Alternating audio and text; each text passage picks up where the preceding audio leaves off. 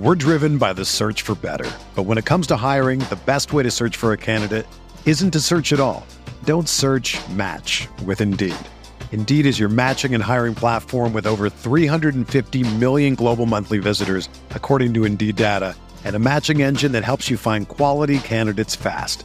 Ditch the busy work. Use Indeed for scheduling, screening, and messaging so you can connect with candidates faster.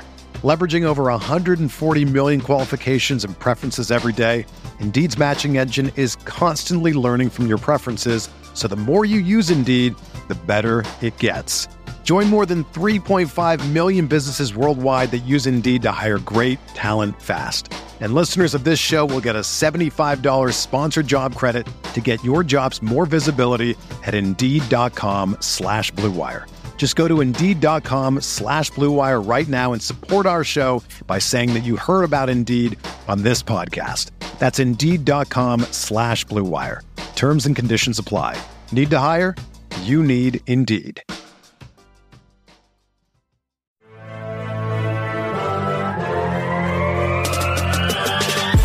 twenty minutes a day, three hundred sixty-five days a year. This is the Pack a Day Podcast.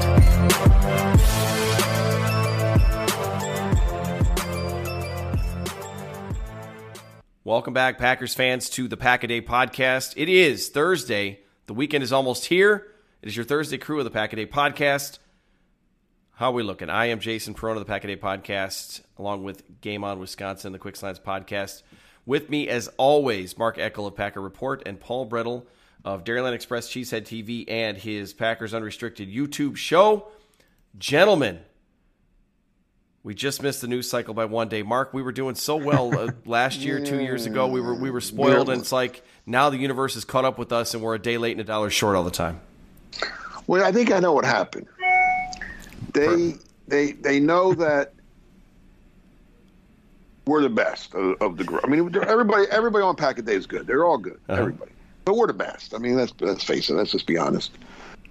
You got to – you got. They, you, it's so, true. You got to rock it.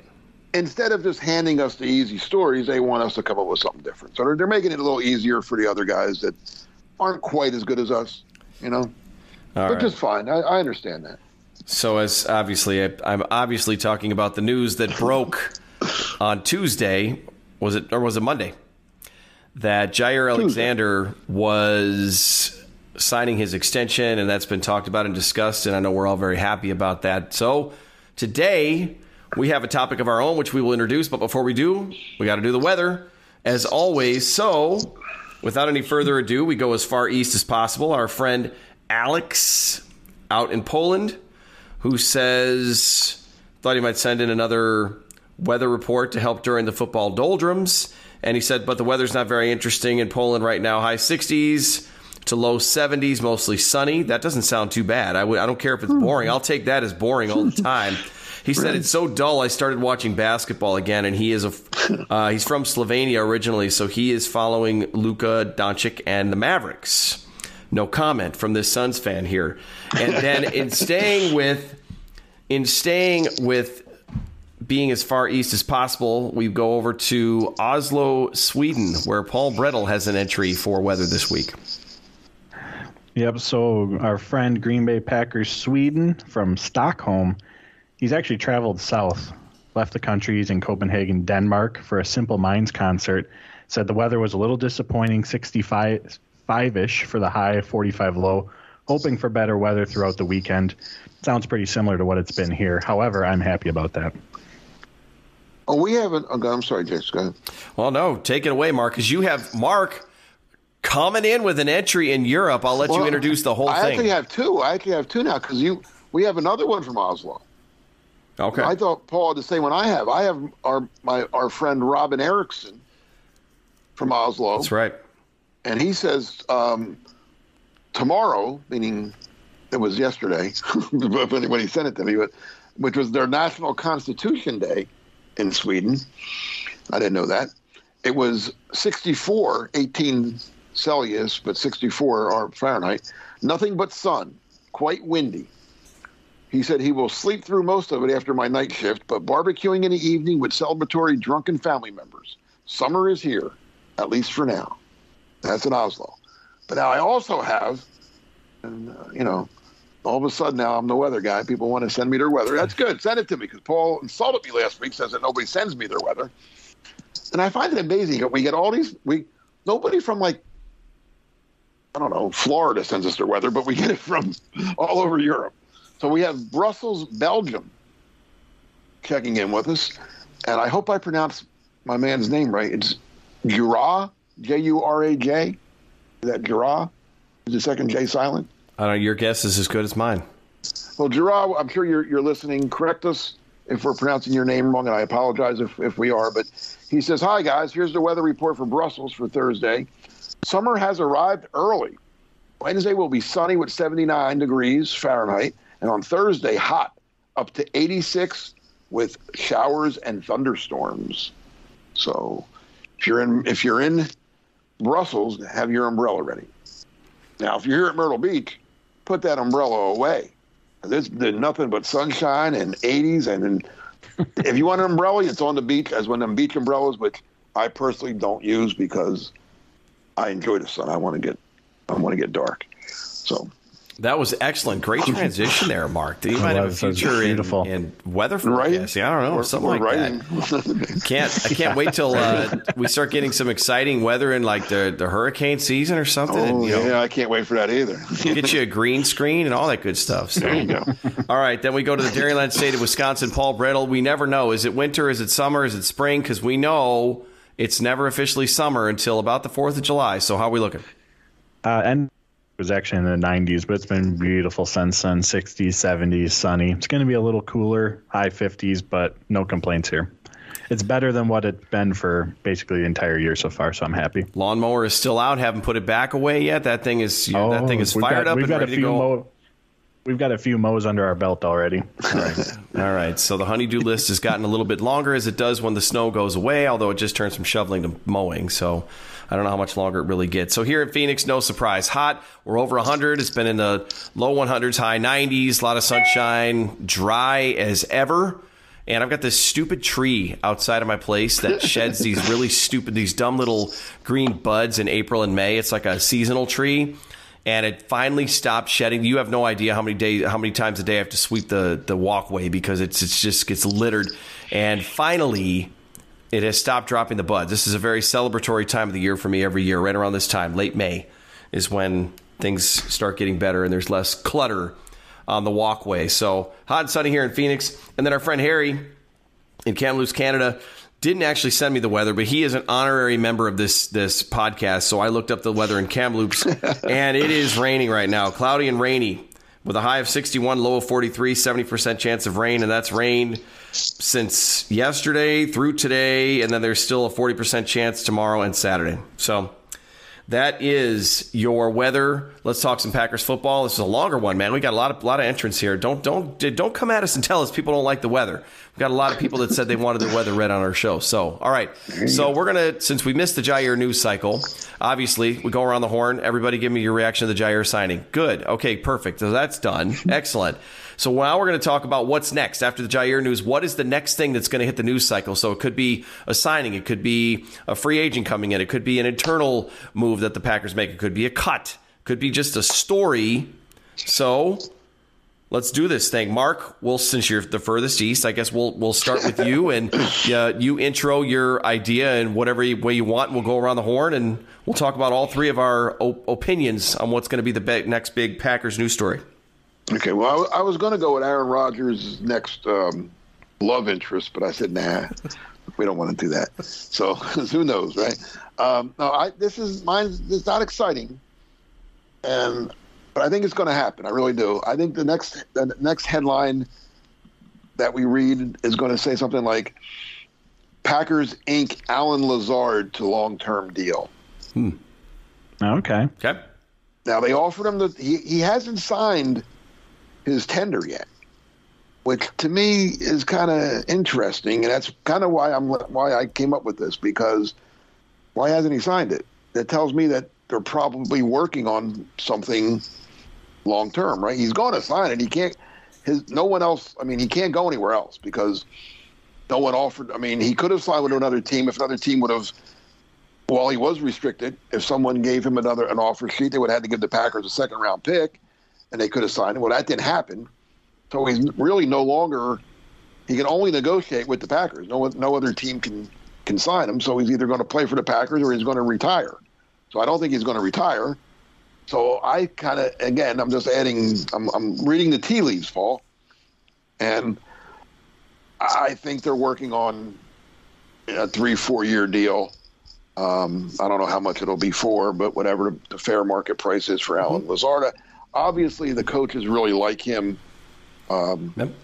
for everything that he does, mm-hmm. not just as a receiver. He's a great blocker. He, he's willing to play special teams. He's a good guy in the locker room. I think he'll be a good influence on on, on Christian Watson and Romeo uh, Doubs and um, the kid from Nebraska that they took in the seventh round. So I think they want Lazard around for a couple more years. Perfect time to give him a three, four-year extension. He's the perfect storm of value. He's not going to break the bank, and he's proven to be a good enough part that he can play a role in this this team. I mean, he's showed up and been a, a leading receiver in a couple of games, and I know that Aaron Rodgers is going to be the quarterback forever, and so that contract, if that happens, Mark, would span the transition from Rodgers to whoever else is going to play, unless Rodgers does surprise us and ends up playing more than another season or two. But he just he checks all the boxes, like you said, and that's that's not surprising to me. I would be in, in huge favor of, of something like that. And right now the Packers don't have a lot of pressure on them because, like you said, there's he can't go anywhere at this point. But eventually he's going to. And some team, probably in the N F C North, because that's what they love to do, is pluck former Packers, will throw a bunch of money at them. So the Packers have to try to get something done here. Paul, I'm sure you're – I know you're a fan of Lazard, but as far as Mark's move there, I mean, is is that higher or lower on your list, or what's your thought? I hadn't – thought about that option much at all, but I really like it. And as Mark said, as he laid out with his tea leaves, it is kind of interesting that, you know, nothing's been done yet, because it's not like he has options to go, you know, no. like he's speaking with other teams, working out, you know, a different deal elsewhere. It has to be in Green Bay, as he said, Mark. So that makes a lot of sense. And as we look ahead to twenty twenty-three, you know, the only players that I can say confidently right now that we know are going to be on the roster at that receiver position are Christian Watson and Romeo Romeo Doubs. Uh, you know, Samori Toure could be, but he's a seventh round pick. Not going to guarantee that either. Cobb very well could be in the final yeah. year. Sammy Watkins mm. is on a one year deal. So the wide receiver position, even though they just spent three draft picks on it, the outlook moving forward doesn't necessarily get it a ton better in terms of at least depth and depth you want to rely on at the position. And as we all know, Alan Lazard provides so much to this Green Bay Packers team. And there's the, you know, his role in theory without Davante Adams, or his impact, is going to expand this year. So by Green Bay locking him up this summer before he has, you know, a career year potentially, you know, that could save them money in the long run. And from a salary cap perspective, with a second-round tender, tender, I think it's around three point eight nine million dollars. And because it's a one-year deal, that's what the cap hit is. But if they sign him to an extension, you know, that could potentially, depending how it's structured, because, you know, the Packers very low cap hits in the first year, and then it goes up, that could actually save them a, not a huge amount, but a little bit of additional cap space that they need as well. So, I, I mean, for all the reasons we've discussed, I think it makes makes a lot of sense. Yeah, I like that. I like that, too. And I'd, I mean, like I said, there's there's nothing that there isn't really any reason why you don't do something like this, especially with the depth chart being what it is. They've got to have some guys that are going to hold over. And, yeah, I mean, you'll have Watson for a while. You get Alan Lazard. You, you maintain some of that continuity. He's still young. I mean, he's been on this team for a long time, but he's still a young guy. He's got good size. Everyone forgets he's he's a big dude. He's six five. I mean, he's he's actually a little bit bigger than uh, taller than Christian Watson is. So you got a couple of big bodies out there now. And I mean, Watson's obviously a little bit more athletic, but I like that one. That one kind of came out of I was not expecting that one. And Mark, I wasn't you, either. That was a good one. That was a good one. And, that, and then uh, I know did it, if you have another one, we can come back around. Did you have another one? I think you said you had a couple. Me? Or was that your biggie? No, I was kidding about Rodgers. That's the only one I had. Okay. All right. Wasn't sure if there was another one in the hopper. No, no, no, Rodgers. All right, I'm, I'm gonna, I'm, you know, I was gonna put Aaron Rodgers with some other famous actress or something, but I said, nah, I'll, I'll leave him alone. We were going there. We're going the T M Z route, right? Well, I can, yeah. I can assure you, if Mark didn't do it, that neither Paul or I are going to be talking about Aaron Rodgers' life outside of the gridiron. So, spoiler alert, if you were yeah, hoping for that. Alan Lazard, I'm sorry. Lazard's only twenty-six. Mm-hmm. Believe it or not. Yeah. He's young. Yeah. twenty-six is young. I mean, for a guy that's been in the league, you know, mm-hmm. there there are there are rookies coming out that are twenty-four, you know? Yeah. Mm-hmm. So well, the Packers, twenty-six is pretty young. No, it is. And the Packers, that's why the Packers like to draft, I think, players. I mean, Kenny Clark was an anomaly young. He wasn't even yes, twenty-one years right. old. But because they want, if they, ha- especially on a first-round pick, they want to be re-signing a guy when he's twenty-five, twenty-six years old versus twenty-seven, twenty-eight and closer to that thirty-year-old mark. So with Lazard, though, they just, they again, once again, just kudos to the scouting and the personnel team to find him and pluck him away from Jacksonville when they did, because he turned into a really great player on the Packers. And I don't think that happens if he goes just anywhere. I think you you got to put the player in the right position, right offense, right coaching staff, right focus. But listen, he's been a guy that they have been able to feature. I mean, I know I'm going way, way back, but let's remember, and I don't remember if Adams, I know Davante Adams did not play in the finale in twenty nineteen when they had to beat Detroit to get the two seed to get to get a bye week. And then if you go back to the, I think it was the Monday night game earlier that season, Lazard was the, was the man, not Davante in that game. And I don't remember if Adams even finished that game. So he's capable of stepping up. I'm not trying to make him sound like a one. He's going to replace Adams or anything like that, or he can't consistently be the go-to guy. But if he ends up being your leading receiver, he's perfectly capable of carrying that weight. That's what I like a lot about about Lazard. He's it's it's a no-brainer. That was a really good one, Mark, because like I said, I was everybody right now is just so news-centric where they're we keep hearing the same names. You know, Jarvis Landry's uh, out of the mix now, but like it was Landry's name, Odell Beckham Junior, Julio Jones, all of the usual names that were out there, and what will the Packers do? Because everybody just thinks about the here and now, but you know that one's that one's future-looking. So I like that one a lot. And then we go to Paul. I don't know if, if Paul's going offense or defense or both in a way. What you got for us, Paul Brettel? So mine's probably not very exciting, so I'll take it a step further. But my next headline is that following O T As, the Green Bay Packers make a cut at the kicker position. Ooh. Right now, they have three kickers on the roster. And reason I'm making this, you know, guess is because reading some really def, uh, definitive tea leaves, Rich Bisaccia told us that he only expects to go into training camp with two kickers. Yeah. So he's going to use O T As as that measuring stick to take a look at, I'm guessing, particularly J J. Molson and Dominik Eberle, uh, you know, in addition to Mason Crosby, if he's there. I'm not sure if he usually attends O T As or not. Uh, but Bisaccia said, you know, he still has to double check with LaFleur and Gutekunst, but he expects to have just two kickers heading into training camp. So I think the next big headline is going to be, if you want to call it a big headline, is that they cut one of those kickers, Eberle or Molson. I, so I tell us which one. Which one? Come on. I'm, I'm getting there. I'm there getting go. there. Okay. I'm sorry. Go ahead. My, I'm going to guess that they cut J J. Molson. Reason wow. being. Okay. Yeah. Reason being because Eberle at least has, it's not a lot, some N F L kicking experience. He also spent time in Las Vegas with Rich Bisaccia. Uh, J J. Molson, he hasn't kicked in an N F L game and doesn't have that relationship connection, which I do think plays a factor to some degree. But we'll see how O T As and all that plays out. So as I said, that's not very exciting, so we'll take it a step further. Because if you make a cut, you're at eighty-nine players instead of ninety, which opens up a roster spot. We're driven by the search for better. But when it comes to hiring, the best way to search for a candidate isn't to search at all. Don't search, match with Indeed. Indeed is your matching and hiring platform with over three hundred fifty million global monthly visitors, according to Indeed data, and a matching engine that helps you find quality candidates fast. Ditch the busy work. Use Indeed for scheduling, screening, and messaging so you can connect with candidates faster. Leveraging over one hundred forty million qualifications and preferences every day, Indeed's matching engine is constantly learning from your preferences. So the more you use Indeed, the better it gets. Join more than three point five million businesses worldwide that use Indeed to hire great talent fast. And listeners of this show will get a seventy-five dollars sponsored job credit to get your jobs more visibility at Indeed.com slash Blue Wire. Just go to Indeed.com slash Blue Wire right now and support our show by saying that you heard about Indeed on this podcast. That's Indeed.com slash Blue Wire. Terms and conditions apply.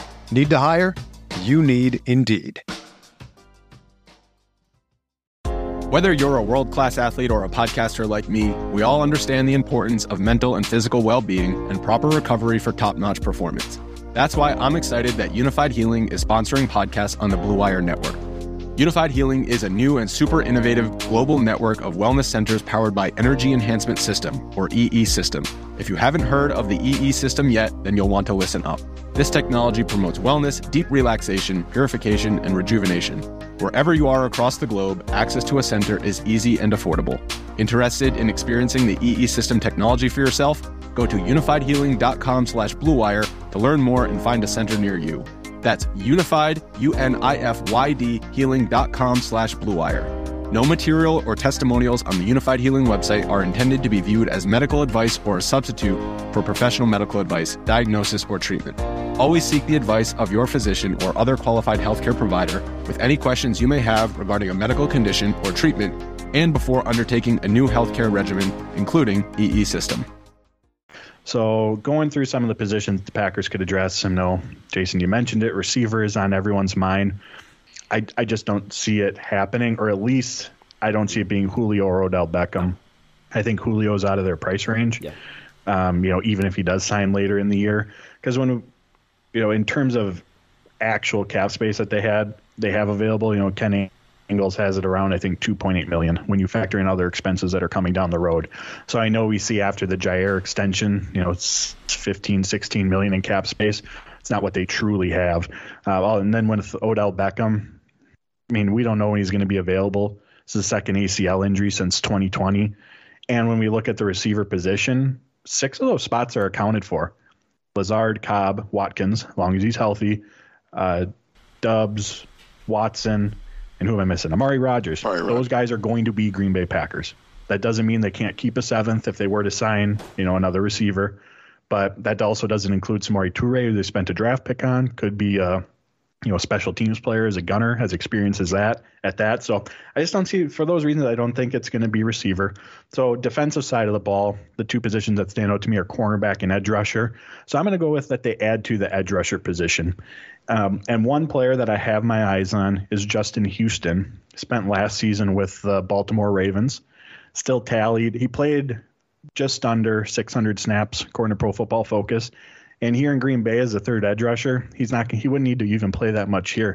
You know, his snap count might be closer to three hundred, four hundred, you know, depending on how often they want to use him. But, you know, he could be that, like last year, Whitney Mercilus, uh, third downs, obvious pass rushing situations. He still totaled forty pressures and six sacks last year with the Ravens.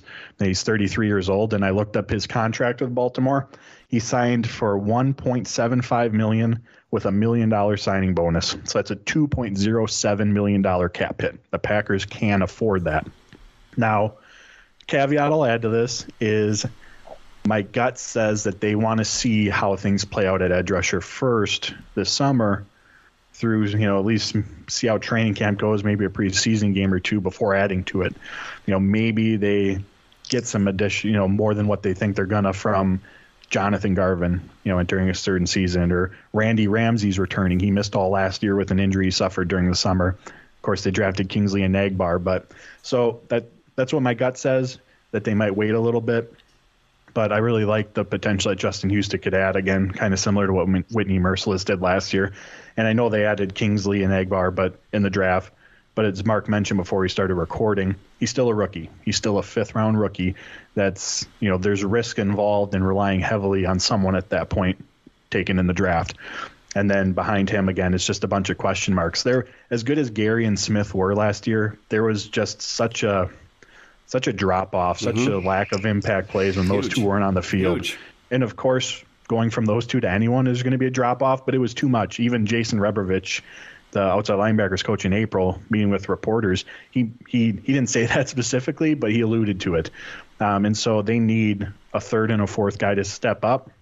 And I think adding a veteran presence to that, you know, on a on a cheap deal is uh, the the best route to go. So what are your guys' thoughts on that? I saw I saw someone say described? I saw someone say that Rebrovich, when he's talking, is a podium pounder. He's he's a, a podium tapper, so he gets excited, which is what you want in a defensive exactly. coach. He gets he gets fired up. I mean, I have some thoughts. I mean, I'll just say this. The kicker thing doesn't – I'm not worried about that. The Packers will figure that whole thing out. I know that was where the, the start of your of your thoughts go. But I have some thoughts on the the pass rush situation. But, Mark, I'll let you go first, and, and we'll give oh. your, your, your thoughts and your reaction there, because I know that you always have a lot to – when it comes to kickers, Mark's your guy. well, no, I, I no, I agree. There, there there's no. I, I've covered football. I covered, you know, the Eagles for thirty some thirty-two years, and I followed, uh, you know, since I've been following the Packers and Eagles, whatever. Nobody brings three kickers to camp. I've never, mm-hmm. ever, ever been in a camp where there's been three. It's like kickers. If you have three kickers, you have none. It's like if you have two quarterbacks, you have none. Right? That's too many. No, I mean, it's, it's just too many. You don't. Yeah. You don't have time for three kickers, and it's it's, it's there's no reason. I mean, so yeah, they're going to cut one of the kickers, and I thought I thought you were going to say Crosby. I really did. Oh, I no. thought you I thought you were going to say. I to tried to lay money. It up that way. Yeah, you, you had me going for a second. Yeah, Molson would be the one. I mean, if you know they're not cutting Crosby, if if you think Crosby at least deserves to go to camp, right? So yeah, they're going to keep Crosby, and like you said, the other guy whose name I forget right now, Eberle. Yeah, Eberle. He does have a connection with, with the with the coach, and we've seen so far they're letting Bisaccia have his little way with special. I mean, they mm-hmm. brought in Nixon because that's his guy from the Raiders to be a, a you know a, a good special teams ace. The punter, he always liked. He said he always wanted. Yep. Him. So they're letting him decide. So Eberle's got to have an edge over Molson, right? I mean. Yeah. Even though Molson spent all of last year on the practice squad, I think that was more of a COVID type emergency thing than it was that they saw him as a future kicker for them. I mean, I don't know. So yeah, Molson would. So for part one, I'm I'm with you one hundred percent. For part two, I'm I'm with you again. Yes, they need a third ed, edge rusher, and I'm not buying Randy Ramsey even a little bit. Um, Garvin, I had hopes for when they drafted him. I thought he could develop. Well, listen, it's time now. This is it, Jonathan Garvin. You've had two years. You've you've shown me very little. Now, again, it's a tough position. You were a seventh round pick. You're also young. Like, you know, young guys. I think he's, he's still twenty-three. Very, yeah, he's very young. So, but, but listen, this is your third year. So mm-hmm. you, you better show me something. And that's and like I said, I think you know, like you said, they'll wait and see and camp and stuff. I'm not I'm not ruling Garvin out completely, but it's time, John. It's time. I love Kingsley. Um, how do you say his last name? Enagbare. Enagbare. I love him. I love him from South Carolina. But he's a like like like we said, fourth, you know, fifth round pick. If he's your fourth guy, I'm okay. Mm-hmm. I'm I'm very okay with him being your your number four. Rashan Gary, his he was the twelfth pick in the draft, not a fifth round pick, the twelfth overall pick. In his rookie year, he was the fourth guy. So.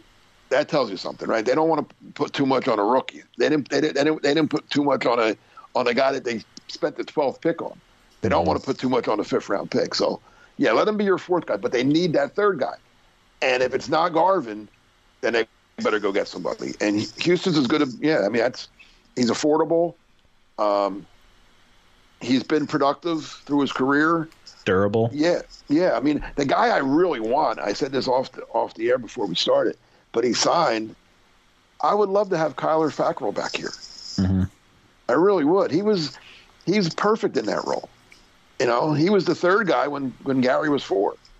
I, mm-hmm. I mean, I, I don't think he'll ever have the kind of year he had when he had, what, ten and a half sacks that one year? Yeah. That was kind right. of a fluke. twenty eighteen. But, yeah, but, I mean, but he's a guy that he's he, he sets the edge well. He'll get, he, I mean, if, if he plays enough, he can get you four or five sacks, I mm-hmm. think, you know. Um But uh, no, he signed with the Raiders. And now, now, if the Raiders decide they don't want him and cut him, I'd be all over him. You know, when on you know, like that would come later in the later in the in the in camp, obviously, like when cuts are made. But yeah, Houston's as good as anybody else. I mean, I, I didn't, I haven't done an extensive look at who else is available, but I would have no problem with Houston.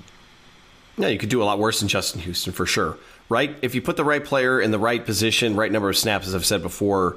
You can have a really good recipe there. So as far as the kicker thing goes, I think it's it's time that the Packers change their mindset and let the coaches have some input. You don't want to give too much away. Obviously, it's Goody's team to build, and Matt LaFleur is still the head coach. But part of the problem is, is you just, you start picking players and you don't, if you don't get enough input from the coaches who are coaching them, well, then you're going to run into some issues at some point. Now, I know he was a head coach, and it's a completely different story when you're the head coach and you're responsible for everything. But, Mark, you're very familiar with this guy. Bill Parcells said, hey, if you're gonna, if you want me to cook, I want I want to say in what the what the groceries are going to be. Speaking of which, I know it's completely off topic, but since we're in the off season here, do you have any, and I'm, I'm putting you on the spot, and if not, it's okay, but like good. Any good Parcells, they don't have to be related to that, but any good Parcells stories or anything you can remember from – your time in Philadelphia and, and talking to him? I mean, he was always witty and quick like that, but that was a good point. Give me some input. If I'm going to cook, I want to I want to say where, where the yes. groceries come from.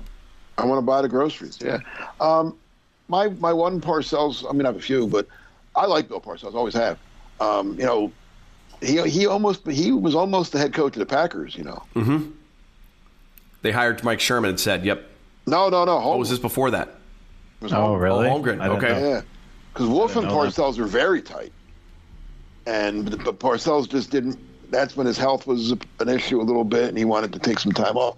My my my Eagles Parcells story, and it's it's as I don't know if either if either of you guys have ever read this book called No Medals for Trying.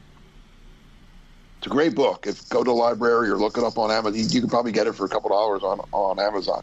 Very good book. It's Parcells. The the writer Jerry Eisenberg spent a spent a week. Parcells gave him like unlimited access for one week prior to an Eagles Giants game, and it's it's, it's fascinating, um, all the insight and but part you know but it, it leads up to this Eagle Giant game at the Meadowlands, um, pretty big game at the time. They were both battling. I think they were battling for first place, and that was the game. And all all during the week. And to end the book, how Parcells is, is is stressing to his team how windy it's going to be that that day.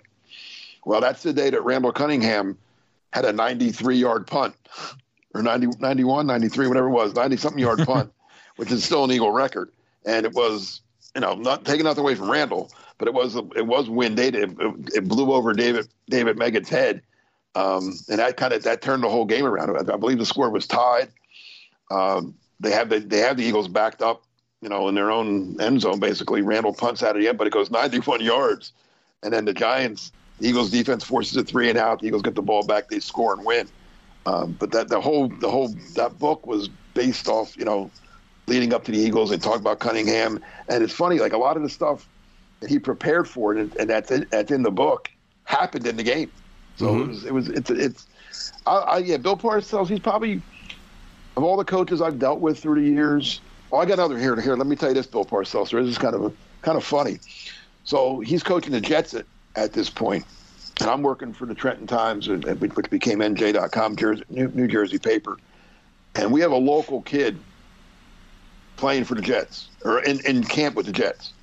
So we send our high school writer up to do this story on, on this kid that's trying out for, for the Jets. Un- undrafted kid, I, bu- I believe. I'm, yeah, I'm sure he, he was undrafted, but he signed as a free agent. And um, our guy goes up there to do a story, and so he, you know he's in the Parcells' post-practice press conference, and um, he had told the Jets P R guy what he wanted to do, and the, the P R guy told him, well, "Listen, let the regular guys ask all their questions when they're done. Ask Bill about your guy, and he'll be fine." So he, he he's there, and he, you know he's all done. So Bill's done, and the guy says, asks about the whatever the kid's name was. And, Bill, Bill gives him a good answer, you know. Oh yeah, he's working hard. He's doing this. He can. He's good at that. He's, you know, he needs to work on the a good two-paragraph quote for the kid's story, right? And now the kid's done. He walked. Thanks, thanks, coach. Appreciate that. He, he's walking away. Bill says, "Hey, um, when's that story going to run?" And the kid says, "Um, well, I don't know. I'm, I'm going to write it today. Um, it might go tomorrow, maybe Sunday." Bill says, "You might want to run it tomorrow." Run it as soon as possible, meaning the kid's getting caught. The kid's yeah. getting, he ain't going to be here much longer, so uh-huh. get that story in the paper while you can. Yeah. Which is pretty cool of him to do, I think, you know? Yeah, yeah. That's funny. That's a Parcells thing, though. That's that's cool. Not, not not short on personality. And that was cool. Like the, it did have a special teams tie in there with, with Cunningham and the punt, but that's the thing is, coaches that have the wherewithal to think about stuff like that, it's little intangibles like that that make – such a big difference. And I just feel like the special teams on the Packers has been ignored for such a long time. I mean, Uh, I, I thought Ron Zook was going to be better, and then by the end of it, it was just disgusting. It was like, get that guy out of here with the you know with the bathwater after Mike McCarthy was gone, and just that last game in twenty eighteen was was so pathetic and disappointing. And then Meninga comes in, and it's just a run back of of that was Slocum before Zook, and just all of the, the failures and catastrophic problems that they've had. Yeah, Bisaccia better have some input into what's going on here. Now, obviously, I don't want two kickers on the roster going into opening week. You know, it's like figure out. Oh, there won't be. Figure out who's kicking off, and you know, obviously Crosby's kicking field goals if he's going to be the guy. But um, you know, on that, on I the, do like two kickers in camp, though. Yeah, of course. But not. Well, but, but do you remember when they brought in Giorgio Tavecchio, and it was Mike McCarthy said, "Oh, there's going to be a kicker competition." Well, whatever. You, you have to say that. Yeah. No, I don't think I've I've written I've I've criticized the Eagles for years for only having one punter or, or one kicker because. Even if you know the guy's making the team, you don't want him using his leg up every day in camp. Mm-hmm. Let that other guy take those kicks in camp. Let the other guy, you know, when when you're working on your punt coverage, right? Well, don't you don't need your regular punter taking all those punts. Let the other guy get some work. Right. One thing I'll say about Crosby, and I know we talked about this at like way before free agency, we were doing like our cut him or keep him. Um, I just think there's too much risk involved for a team with the expectations that the Packers have in relying on a J J. Molson or a Dominik Eberle, you know, in what hopefully becomes, you know, a Super Bowl push for mm-hmm. the season. And and I think last year, too, there were to it than just Crosby missing field goals. We saw bad snaps. We saw bad holds. The blocking was poor. Um, so I think that that, you know, not to you know make excuse for lack of a better word, but I think that that you know Matt knows that, Rich Bisaccia knows that, Brian Gutekunst knows that, um, and again relying on Dominik Eberle, who has two career field goal attempts and five extra point attempts, you know, when it's January in Lambeau and you need a forty-two yard game winner to advance to the N F C Championship, you know, that's a whole different ball game, and you'd rather have that experience. Now, hopefully, they can figure out something for kickoffs, or you know, if Crosby can improve in that area to get it through the end zone, so we don't have as many returns. But I would just be, I would be shocked if he's not the kicker. Yeah, yeah. Even agree. With the cap space that can be saved. Winter, say no more than January at Lambeau Field. The guy said the guy that's done it before. I mean, you know, I I don't know about kicking a fifty-five yarder anymore, but January at Lambeau Field, if they're still playing football and it matters that much, you want the guy that's got the experience, and hopefully Crosby can be that guy and carry it on. If it's not him, then then that means that Eberle or you know Molson, if it ends up being him, had a phenomenal camp and surprised the heck out of everybody, and that would be as surprising as any. But as far as the pass rush thing goes for me, it kind of goes along with that same thing where I know Whitney Mercilus had an unfortunate injury midseason, and he tried to come back. That's my biggest issue right now is is it's so hard to plan for injuries, and you can't pl- plan for who's going to get hurt and not. But I worry about bringing in someone like a Justin Houston because it's such a long season. And when you get up into the over your thirties, that is not old by any stretch. But when we're talking about playing professional football and the grind that it takes and the toll it takes on the body, I worry about an older player like that. Are they going to be ready to go at the end of the season unless they come in fresh mid-year, and that, but then is the conditioning going to be there? So that's my my only concern. We saw Whitney Mercilus get hurt. Um, it wasn't a conditioning issue, but we saw him get hurt, and then he wasn't able to come back, and then he ended ended up retiring and not playing anymore. So it's fine to bring in some experience, and there's a lot of other things that Justin Houston would bring to this team or any veteran. But that's my, my concern is our, I think our goals are a little bit different here. We're not as concerned about September and October. You have to win those games. They're important. But our goals here, as far as what we're talking about, and I know the Packers' goals, are to be playing late into January. So the durability is important there. But agree, the depth of pass rusher is it needs you know it needs some help. And as far as Jonathan Garvin, yeah, it's time to, to show some show out something there. But fortunately, in his case, it's not a situation where he's like an Oren Burks who was a third round pick. Now that wasn't Oren Burks' fault that he was a third round pick, but the expectations go up when you get the higher you get drafted. So Jonathan, yeah, but but it's true, Mark. What is it that by the third or fourth year, you know what a guy is and isn't going to be, right? Right. That's the general. That's what I'm saying. This is this is Garvin's year. He's mm-hmm. got to. And again, I'm not expecting him to be I'm not expecting him to, to, to push Smith or Gary for right. the starting job by no means. But he can if he can be the third guy, then great, and you don't have to go out and get anybody. But I, I right now, what he has shown me so far, no, he can't be that third guy. He's not good enough. Right now, mm-hmm. but he has this camp and this one of the O T As and mini camp and training camp to show me, because I, I remember when they when they made that pick, I thought, oh, this is this is a good seventh round pick, mm-hmm. you mm-hmm. know. Seventh round, you know, when you you know, because there was potential, and he was young, and he's athletic, and he has the, the good body size and shape and all that. But he's got to get it done now. It's time. Yeah, well, I think that's, that's the, the interesting thing. thing about the draft. I was going to say, Paul, and I'll I'll kick it back to you. It's just real mm-hmm. quick. Whenever they say, "Oh, the Packers got a steal and a, and a great pick here," and if it's, if it's rounds five, six, and seven, and and it's like, listen, there's there's so much variable in those rounds there, and, and so it's, you know, it could it could go either way. So I think like like you said, and Paul, when you said with the receivers too, you have to temper our expectations for some of those younger guys. Yeah, I was just gonna say, because Mark, you kind of hit on it, is they have Gary and Smith. They don't need to find a guy. They have two guys. They have two dudes. They need three hundred snaps, three hundred pass rush snaps over the course of the season, twenty-five a game, somewhere in that ballpark, um, just to provide a supplement to when Gary and Smith aren't on the field. I looked up these numbers. Those two are on the field sixty-eight percent of the defensive snaps last year. You know, that's pretty standard among edge rushers. It's a heavily rotated position. But when you consider a third of your defensive snaps are without one of them on the field, that that's a lot throughout the course of a game. You know, that might end up being twenty, twenty-five snaps. And one other note on Justin Houston, uh, he is a Georgia Bulldog, so Uh-oh. he's probably going to be a Green Bay Packer. Oh, yeah, there you go. Exactly. It's a fit the... Fit the trend, fit the mold for this year. Well, hey, if he's not available, I'm pretty sure since since he never missed a game in his career, if you just get, call up Julius Peppers, bring him in on a Saturday and sign it, send, take a picture and sign him and put it out on, on Twitter at uh, you know eleven o'clock on a Saturday and surprise the heck out of everybody again. He probably could probably, he could probably still play. Julius could still go out there. The ghost of Clay Matthews. The ghost of Clay Matthews, who just turned thirty-six, I believe. Well, Peppers is older than Matthews. Mm-hmm. Well, but he's also very much more durable somehow. I mean, he probably he could probably still play. That I'm guy Nick was Perry. He was, uh, yeah. Okay, now you lost me.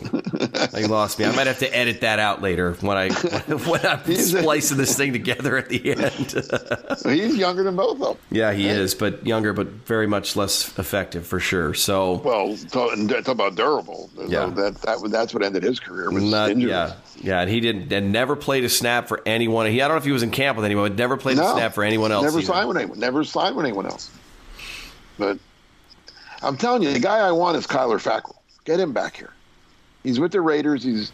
I'm, I'm looking at the Raiders depth chart. He would be their third guy right now, maybe fourth guy. They have they have Max Crosby and Chandler Jones as their starters, mm-hmm. and they still have that um, their first round pick in twenty nineteen, Clinton Farrell. So Fackrell's probably the fourth guy. Yeah, yeah. They took well, and they took they took Farrell ahead of Rashan Gary. I'm wondering if they're kicking themselves there. Mm, they took him ahead of a lot of people. They yeah, yeah. Like the fourth overall pick. Oof. Um, yeah.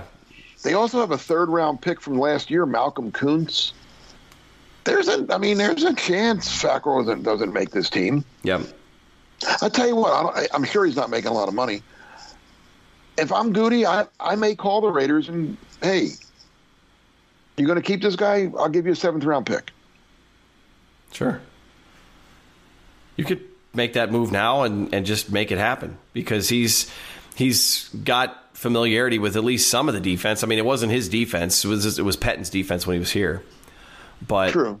he's you know he's he's at least somewhat familiar with, with Green Bay for whatever that's worth. I mean, he he was he was a decent played dude. with the Chargers last he made, year, and Brandon Staley. Well, you know what? He right, made the. Exactly. Uh, He made the game-sealing play on that game against Carolina. I was in the house for that one at, at Lambeau right before uh, December in twenty nineteen. Stuffed him at the goal line. He was a big. I think he's the one that made the initial hit on that on that play that ended that game and helped the Packers win it. They couldn't get in on See, fourth down. So I actually think. Remember, they were talking about the Packers wanted a first-round pick and a player.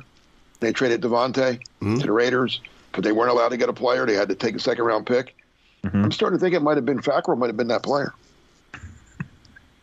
Paul's Paul's getting my jokes here, so I'm glad Paul's. Jason's not laughing. Paul's laughing, so Well, I can't see your face, C B, see, because when we when we record, Paul and I are on camera, so I can see when Paul's Paul does this very deliberate lean to the microphone. Then I know he has something else to add. With Mark, it's just a wild card. If he jumps in, he jumps in. I have to I have to cut myself off. I have no idea what's going on. So we don't we don't get the camera fee. We don't pay Mark enough to be on camera. And no. I, that's one hundred percent true. I probably just don't. How, I probably just don't know how to do it on my phone. He just told on himself. Probably a way. I just one time I was. I think. You couldn't see me or something. You said yeah. I was on it. You saw my feet or something. I was hoping to get a glimpse of the dog. So oh, the, oh I have a good dog. Yeah, yeah. Well, and it hasn't been raining or thundering, so she's no, so she's, okay. she's been good. She's been good. All right. Hey, so I got to tell you. All right, I got speaking of dog, I got to tell you another story. Right, we we've talked about my wife, right, not being a football fan or anything, but but learning a little more every every year. Right. Right. So she wants to buy this furniture for the balcony. We've been look we've been looking for a while. It's I don't know if you guys know this. That kind of stuff's ex- way more expensive than you think. Yes, it is. Like it, I mean, it's really good. It's good stuff, but it's really expensive. So we were looking around. We get these like nice chairs and a table and whatever, right? So she tells me this is a couple days ago. She says, "Oh, on this whatever," she goes, one of these sites. She goes a mar- marketplace or something. I don't. I don't know any of these things. Is there like a thing called Facebook Marketplace yes. or something? Yeah. Mm-hmm. Okay. Yeah, this guy's selling this. It's four chairs and a table, and it's a pretty good price. And I'm like, oh, the pretty good price wasn't, to me at first, wasn't all that pretty good, but it turned out it was really good. So I'm like, all right, you really want it? Yeah, just make him an offer. I don't know how we're going to get it, but yeah, well, okay, if you want. So I don't even look at it. He tells me it's nice. I, I believe it. Well, guess what colors the, the furniture is? Please don't say purple and yellow. That's oh, God, no. I wouldn't, I I wouldn't let guess. It in the house. No. Green and yellow. Green and gold. Green and yellow. Green and gold. Green and gold. It's Packer color. It's Packer green and gold.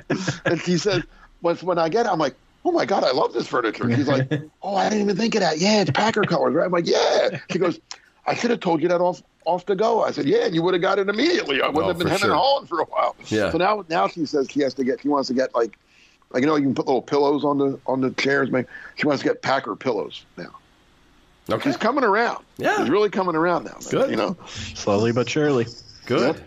One little one step at a time. Build that roster. You know, draft and develop, Mark. Draft and develop. You drafted, now you got to develop. I think he just likes Matt LaFleur, to be honest with you. That's whatever works. Uh, I'm, I'm, I don't know that for a fact. I think he like, he, oh, is that coach on T V again? I'm like, yeah, he's a, okay, so there we go. Whatever anyway, works. So. All right, so then we come around to me and what's my what's my thing. Well, I kind of uh, – I oh, kinda, yeah, we didn't get yours yet. Well, I kind of cheated a little bit earlier because I, I made it sound like I, I, I was kind of tipping mine, but I didn't because I was more looking for reaction. So mine is an internal move that I think the Packers will make because everyone's been talking. I've, I've seen a lot of like, what do you think the Packers will do next on Twitter? Because that's what we do. As soon as the first guy, the next guy is signed, we can't help but start sweating and pining over the next one. And I've seen a lot of Elgton Jenkins, but unfortunately his injury situation is going to probably make the Packers wait it out a little bit before they give him another deal. Now he's... After after this um, this season, um, this is it. twenty-two is the last year of his contract, and then he's he's a free agent because he was a second-round pick, so four-year deal. So twenty twenty-two is the last year of his contract. So they certainly are going to have a decision to make at some point. I don't know when that's going to be, but, Mark, you, you made you made the point earlier when I said I don't think that that they would bring Adrian Amos back. Was more kind of looking for the reaction there because when they drafted Darnell Savage, everybody hoped Savage would become, you know, obviously you, you, the the next as productive as Nick Collins. He wasn't going to be the next Nick Collins because Collins was really special there, but I I think they were hoping Savage would be the guy. But it's been Amos who's been the guy. I mean, I think back to that runs, that big stuff that he made on fourth down against the Rams, a team that ended up going on to win the Super Bowl late in the season against uh, in the at Lambeau, and how productive and how good he's been. I mean, when they signed Zadarius Smith, Preston Smith, Billy Turner, Adrian Amos, who thought Amos would end up being the you know, the the biggest producer of the group? Because Zadarius is gone, Billy Turner's gone, and you could argue Amos and Preston Smith, you know, back and forth as far as how productive they've been. But Adrian Amos has been the guy. So I think, and he's his contract is up after twenty twenty-two as well. So he's twenty-nine years old. He's got eight years in the in the league. Darnell Savage still hasn't turned that corner. I think it's I think Amos is very ripe for a contract extension. So I think Amos is probably going to be the next one that's that's going to get some years added to his deal because, like you said, Mark, no safety added in this draft. And there's not, as far as the Henry Black is gone, and I know Henry Black is not a key key piece and he's not a big-time contributor, but when you don't have the depth, obviously the team is is read the tea leaves. They're telegraphing right there that they like the guys that they have. Well, then you better lock them up because Darnell Savage is, is a free agent after the twenty-three season. Amos is a free agent after this season. What are you going to what are you going to do? What's your plan? So unless they have a plan on bringing somebody in or drafting someone, which the draft you never know, I think it's Adrian Amos in the in the backfield because you've put this huge investment into all of your cornerbacks now. Why blow it by not having the safeties behind him? So, Paul, we'll start with you. Adrian Amos getting extended. I mean, I don't I don't know what the, the years and figure would be. It looks like he, he's counting twelve, twelve million dollars against the cap this year. I would assume it's probably going to be a little more than that because the contract was done a while ago, and the Packers will figure out the money. But who else do they have at safety? I think he's a key piece they have to lock up.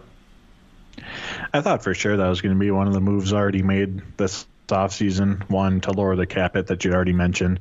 Two, he's twenty-nine years old. So if he, you know, even a four-year extension, I think he turns thirty later this year. Mm-hmm. So say he were to take out that contract, that's thirty-four. But we know how the Packers structure contracts. They usually have a way out after two years. Um, so I don't see age or anything like that being an issue. And I think I've said on here before, he puts the word safe in safety. He's just Mister Reliable back there as a tackler, um, against the pass, against the run. That, like I said, that was one of the moves that I probably would have, or I did, you know, maybe not ex- maybe expect is a strong word, but, you know, certainly thought was a strong possibility. We'll word it that way uh, this offseason for all the reasons just mentioned. Mm-hmm. Yeah, I mean, it's just, and Mark, easy low-hanging fruit. You called it. They didn't draft the safety. They need they need to lock this guy up, and he's not yet thirty years old. I mean, give me one good reason why they why they don't extend him.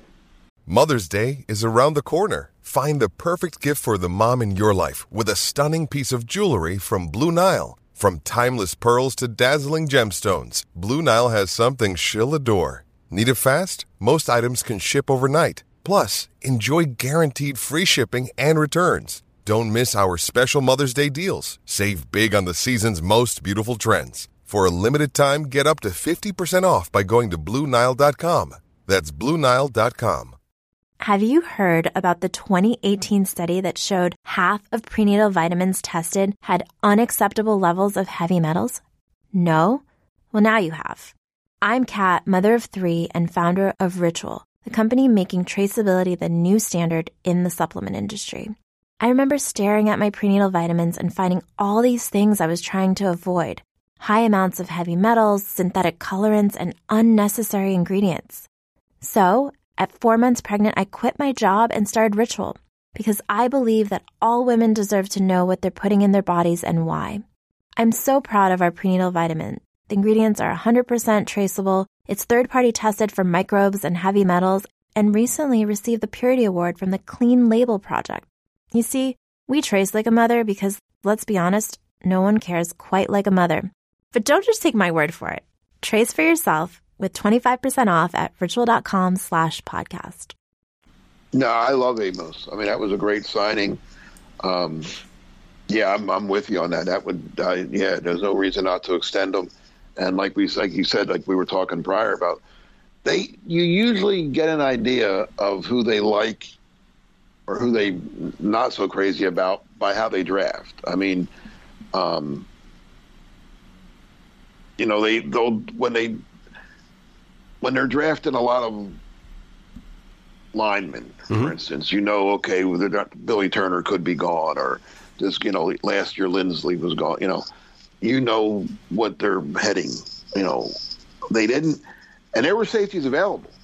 You know, when mm-hmm. they took Wyatt, who they loved, Lucene was there, they, and Lucene yep. was there, mm-hmm. and the kid from Michigan was Dexter there. Right, they were both. Yeah. They were both there. They could have had one of them. No, they decided not to.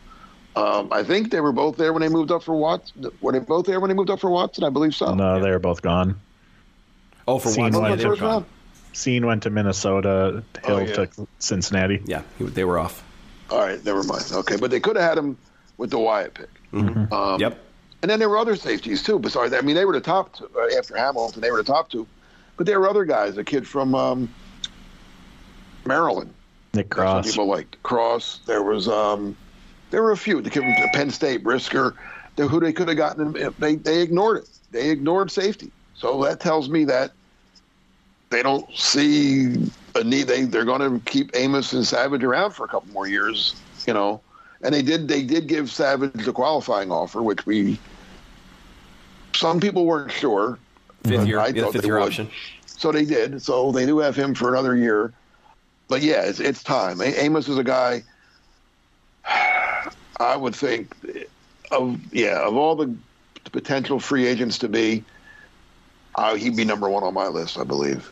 Like you said, Jenkins has another year, right? Yeah. Well, this, this is no, this is the last year. This is the last year of his deal. Oh. But but I think the Packers. I I, I don't see any re- unless something wacky happens with his recovery, or he has like just a, a terrible surgeon, or you know, which is we would have known we would know by now.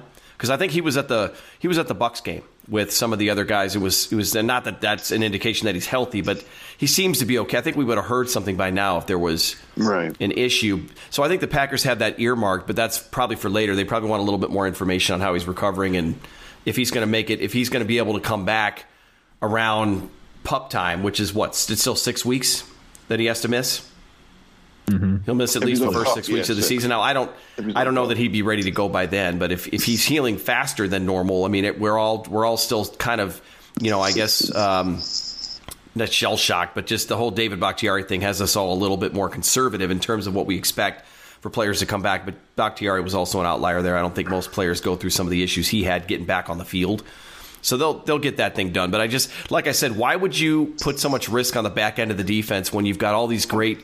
You brought back Rasul Douglas. You you got Jaire Alexander signed. You hope Eric Stokes takes a huge year two jump, and then you're going to put the equivalent of you know, and obviously Savage and Amos are better than these guys, but you know, some of the the safeties that they've they've had in the you know in the years past where you had to look up their their name because you couldn't remember them. So it just you know, Jerron McMillan. There's one that comes comes to mind right there. Great hair, but no, I don't know. So just the. Just to play devil's advocate, do you think there's too many big deals on the books where they have to make a tough decision, and maybe that means not extending Amos?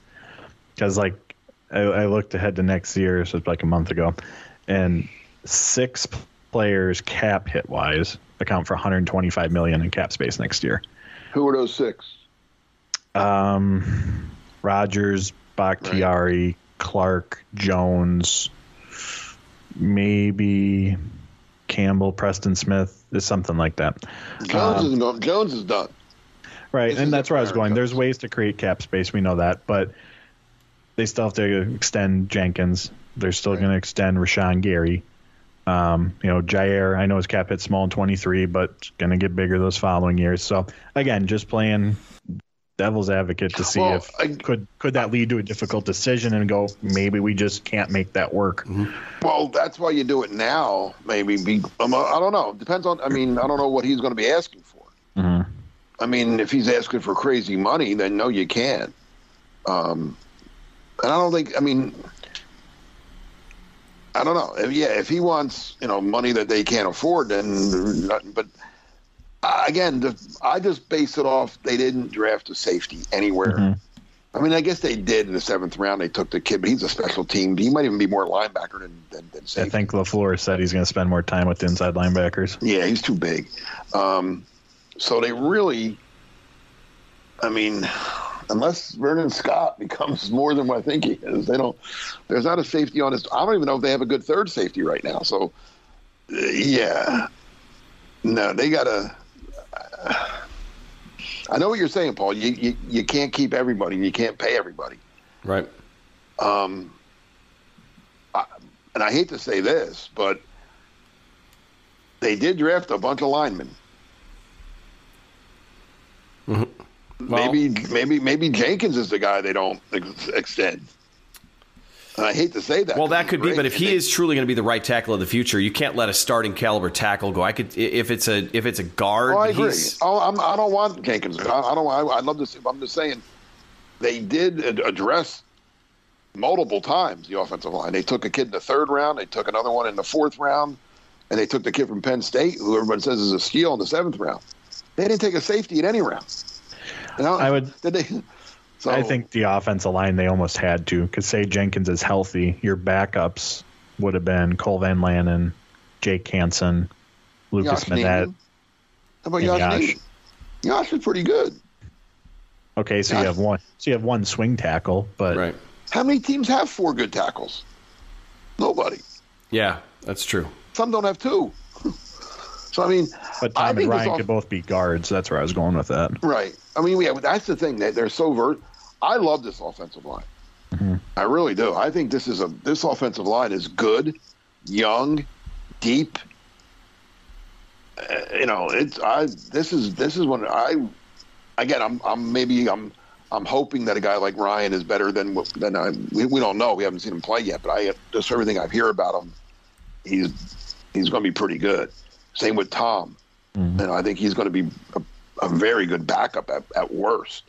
Mm-hmm. Um, and then you still have Runyon and Myers and um, Newman and mm-hmm. and and Yosh and even Van Lannon. I mean, I don't. You know, I, I always d- defer to you on him because you saw him play a lot more in college mm-hmm. than any of us did. I mean, as a, if he's your ninth or tenth guy, mm-hmm. that's not bad. mm-hmm. Like I, I, I like this offensive line. Um, Absolutely. And then, like, you know, if you throw when Jenkins does come back, wow. I mean, they're going to be there's going to be a couple good linemen not starting. Mm-hmm. I don't even know who. Yeah, it's yeah. Well, it's a good problem to have. I mean, it's a good problem yeah, for them to have if right. they if and they the have it. Do but get hurt. But I just you know, I just get hurt. Yeah, but at, at this point right now, I mean, I'm just tunnel vision. twenty twenty-two, like we did the last two years. Okay, let's go out and win it. And every year, there's been some reason why they haven't done it. But if they're going to get it done this year, then just make sure and and if they think the window if, if they have a window of, of next year as well, you got to figure it out. I just at this point right now, I'm ignorant to the cap. I love not knowing much about it and how it really works, and I love the fact that Russ Ball always seems to find a way to make it work. So it's like, look, just get Amos taken care of for the next couple of years so that we're not sweating in bullets and worrying about what the safety position is going to be and that you've got all these great corners up front, but nobody can keep anyone in front of him on the back end. So he also seems to like it here, right? Mm-hmm. Amos. Yeah, He seems sure. to like Green yeah. Bay. He yeah. seems to like the team. The well, he coaches. Definitely doesn't miss Chicago the way he tweets. so Yeah, I don't. well, he wouldn't go back there. I don't think he's going back there. Right. Well, they, you don't make that mistake twice as a player unless unless they're the only team calling up. But yeah, I think he he genuinely does. He enjoys it. He's a, he's turned into a good Green Bay Packer, and, and hopefully he's – I mean, there's a bunch of guys on this team that I want to see get a, a trophy as members of the Packers because they just have done such such great things. A year ago, Zadarius would have been one of those guys. Now I can't wait for him to watch Green Bay hopefully standing on a podium without him lifting up a, a trophy. But Amos would be one of those guys for sure that came in and helped solidify things. You know, you always appreciate free agents that come in and, and, and kind of hang their hat in Green Bay. And I mean, no, not everybody's going to turn into Charles Woodson. That's kind of the one, you know, once in a lifetime type of a deal. But a guy that comes in and makes an impact and really like like a Peppers, you know, like you wanted those guys to to find success and, and accomplish what they came to Green Bay to do. Because it's like, look, it's not the flashiest town to live in. It's cold as heck in the winter. You know, so I get all that. There's plenty of fun things to whoa, do. Whoa, but, whoa, whoa, yeah, yeah. Whoa, well, I'm just kidding. But you know, but but well, and I'm biased though because I see I appreciate those those things, and that's why like cold weather games, I'm not worried about going to them. It's almost kind of more fun for me because I grew up in that weather, so there's a nostalgic aspect to it. But when you didn't grow up in it, I can see how that might factor in there. But that's that's my take on that whole thing. So these were pretty good. These were these were pretty good. So Alan Lazard gets extended. Adrian Amos gets extended, and Mason Crosby loses one of his top two big leg competitors in training camp. Rich Bisaccia has a voice in the room, says Paul Brettel. So, all right, Paul, we'll start with you. Since we usually start with Mark, we'll start with you. Dairyland Express, Cheesehead T V, before we sign off, what is up now and what is coming up? So I've been doing uh, closer looks at each of the draft picks, made my way through all them, took a look at the positional need prior to the draft, you know, given that prospect's position, uh, what their potential role could be as a rookie, some stats you need to know, and then some pre-draft reports. So, and now I'm on to the undrafted rookie class. Just knocked out the first one, B J. Baylor, running back from Oregon State. So that's the big thing I'm kind of working my way through right now. And then just kind of stuff that pops up. Um, I wrote also about how the slot cornerback position, how it's going to be most likely a by-committee approach. You know, there isn't going to be one guy who fills that role like we saw the last couple of years where that was primarily Shannon Sullivan's job. So just kind of seeing what comes up. And then also wrote about uh, the the kicker situation and what Bisaccia had to say to reporters about going from three to two and all of that stuff. Good deal. And Mark over at Packer Report. Uh, up there now is a story on um, what I think the three biggest, what we've kind of a little, little bit what we talked about tonight, um, the three biggest needs on the team. Still after, you know, after what on paper was a good draft, um, couple free agents, excuse me, free agent signings, what their biggest needs are. And then coming up um, later today, I'm not sure yet. I have, I got, I'm going to sit down tomorrow, this morning and, and I'll come up with something and we'll have that up there as well. And it will be phenomenal and fantastic. And it'll probably end up being one of your better pieces because it'll come to you in the middle of the night.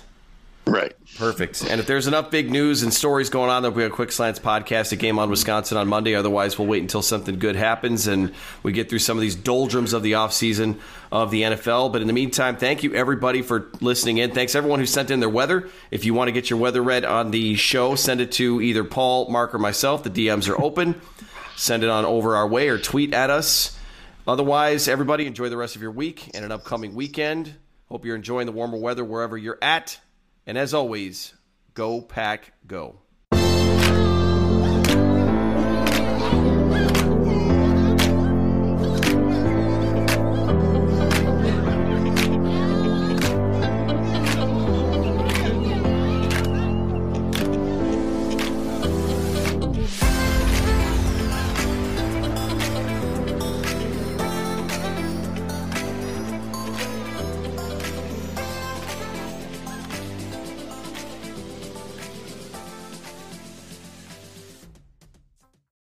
Without the ones like you, who work tirelessly to keep things running, everything would suddenly stop. Hospitals, factories, schools, and power plants, they all depend on you. No matter the weather, emergency, or time of day, you're the ones who get it done. At Grainger, we're here for you, with professional-grade industrial supplies. Count on real-time product availability and fast delivery. Call, click grainger dot com or just stop by. Grainger, for the ones who get it done.